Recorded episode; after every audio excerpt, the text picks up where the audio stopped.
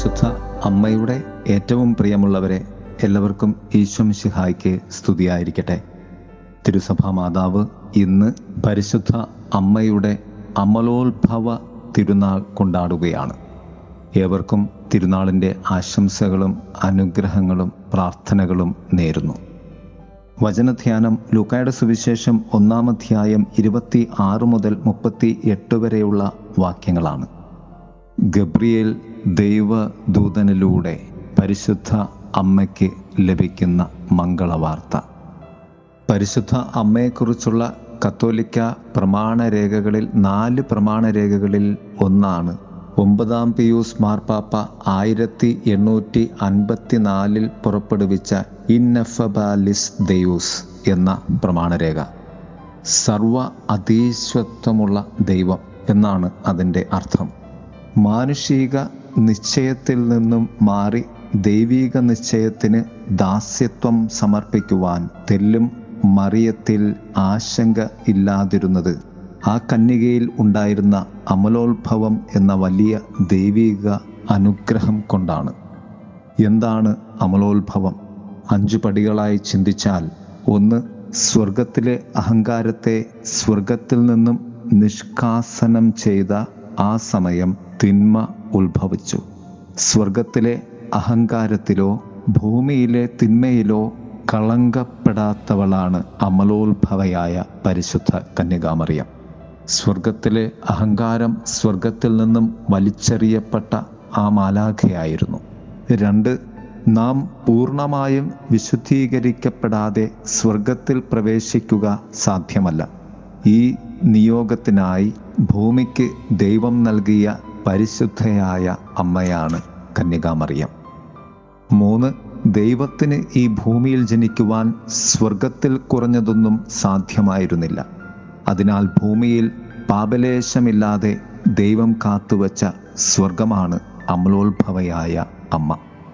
നാല് പിശാചിനോട് യുദ്ധം ചെയ്യാൻ മനുഷ്യനെ കീഴ്പ്പെടുത്തുവാൻ കാത്തിരുന്ന ആ വലിയ സർപ്പത്തിന്റെ തല തകർക്കുവാൻ മനുഷ്യരിൽ നിന്ന് ദൈവത്താൽ കരുതി വയ്ക്കപ്പെട്ട സ്വർഗ പരിശുദ്ധിയുടെ നിറകുടമാണ് അമലോത്ഭയായ അമ്മ.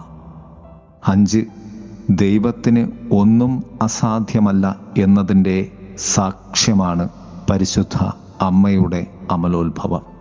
പ്രിയമുള്ളവരെ ദൈവ പദ്ധതിക്ക് മുൻപിൽ തന്റെ പദ്ധതികളെ തിരസ്കരിക്കുവാൻ മനസ്സ് കാണിച്ച പരിശുദ്ധ അമ്മയുടെ ഈ അമലോത്ഭവ തിരുനാളിൽ നമ്മുടെ ആഗ്രഹങ്ങളെക്കാളും ദൈവത്തിന്റെ ആഗ്രഹങ്ങളെ പ്രാർത്ഥനയിലൂടെ വിശുദ്ധിയിലൂടെ നമുക്ക് ജീവിക്കുവാൻ പരിശ്രമിക്കാം. ആമേൻ. ഓരോ ഗ്രീഷ്മരാത്രിയിൽ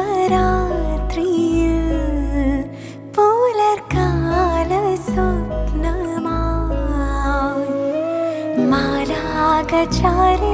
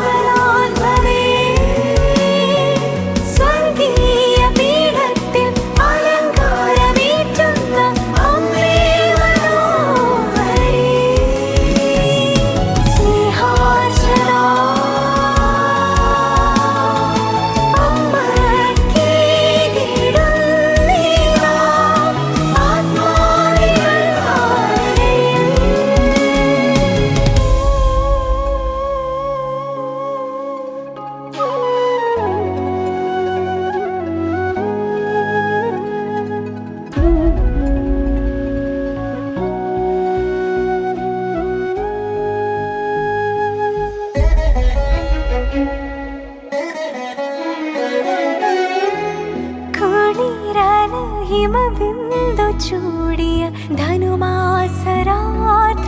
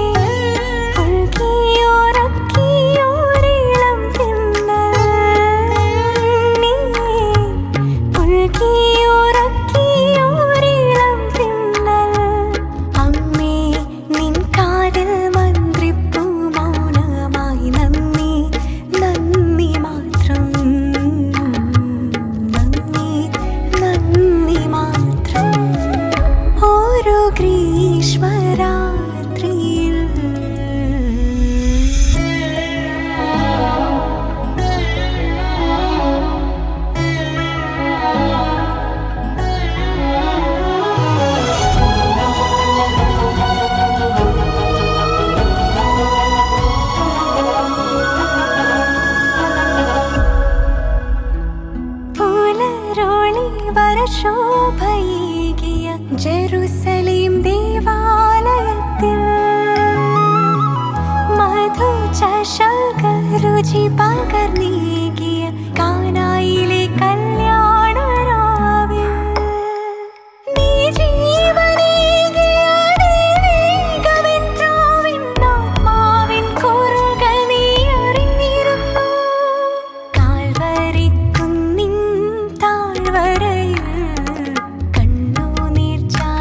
爱情。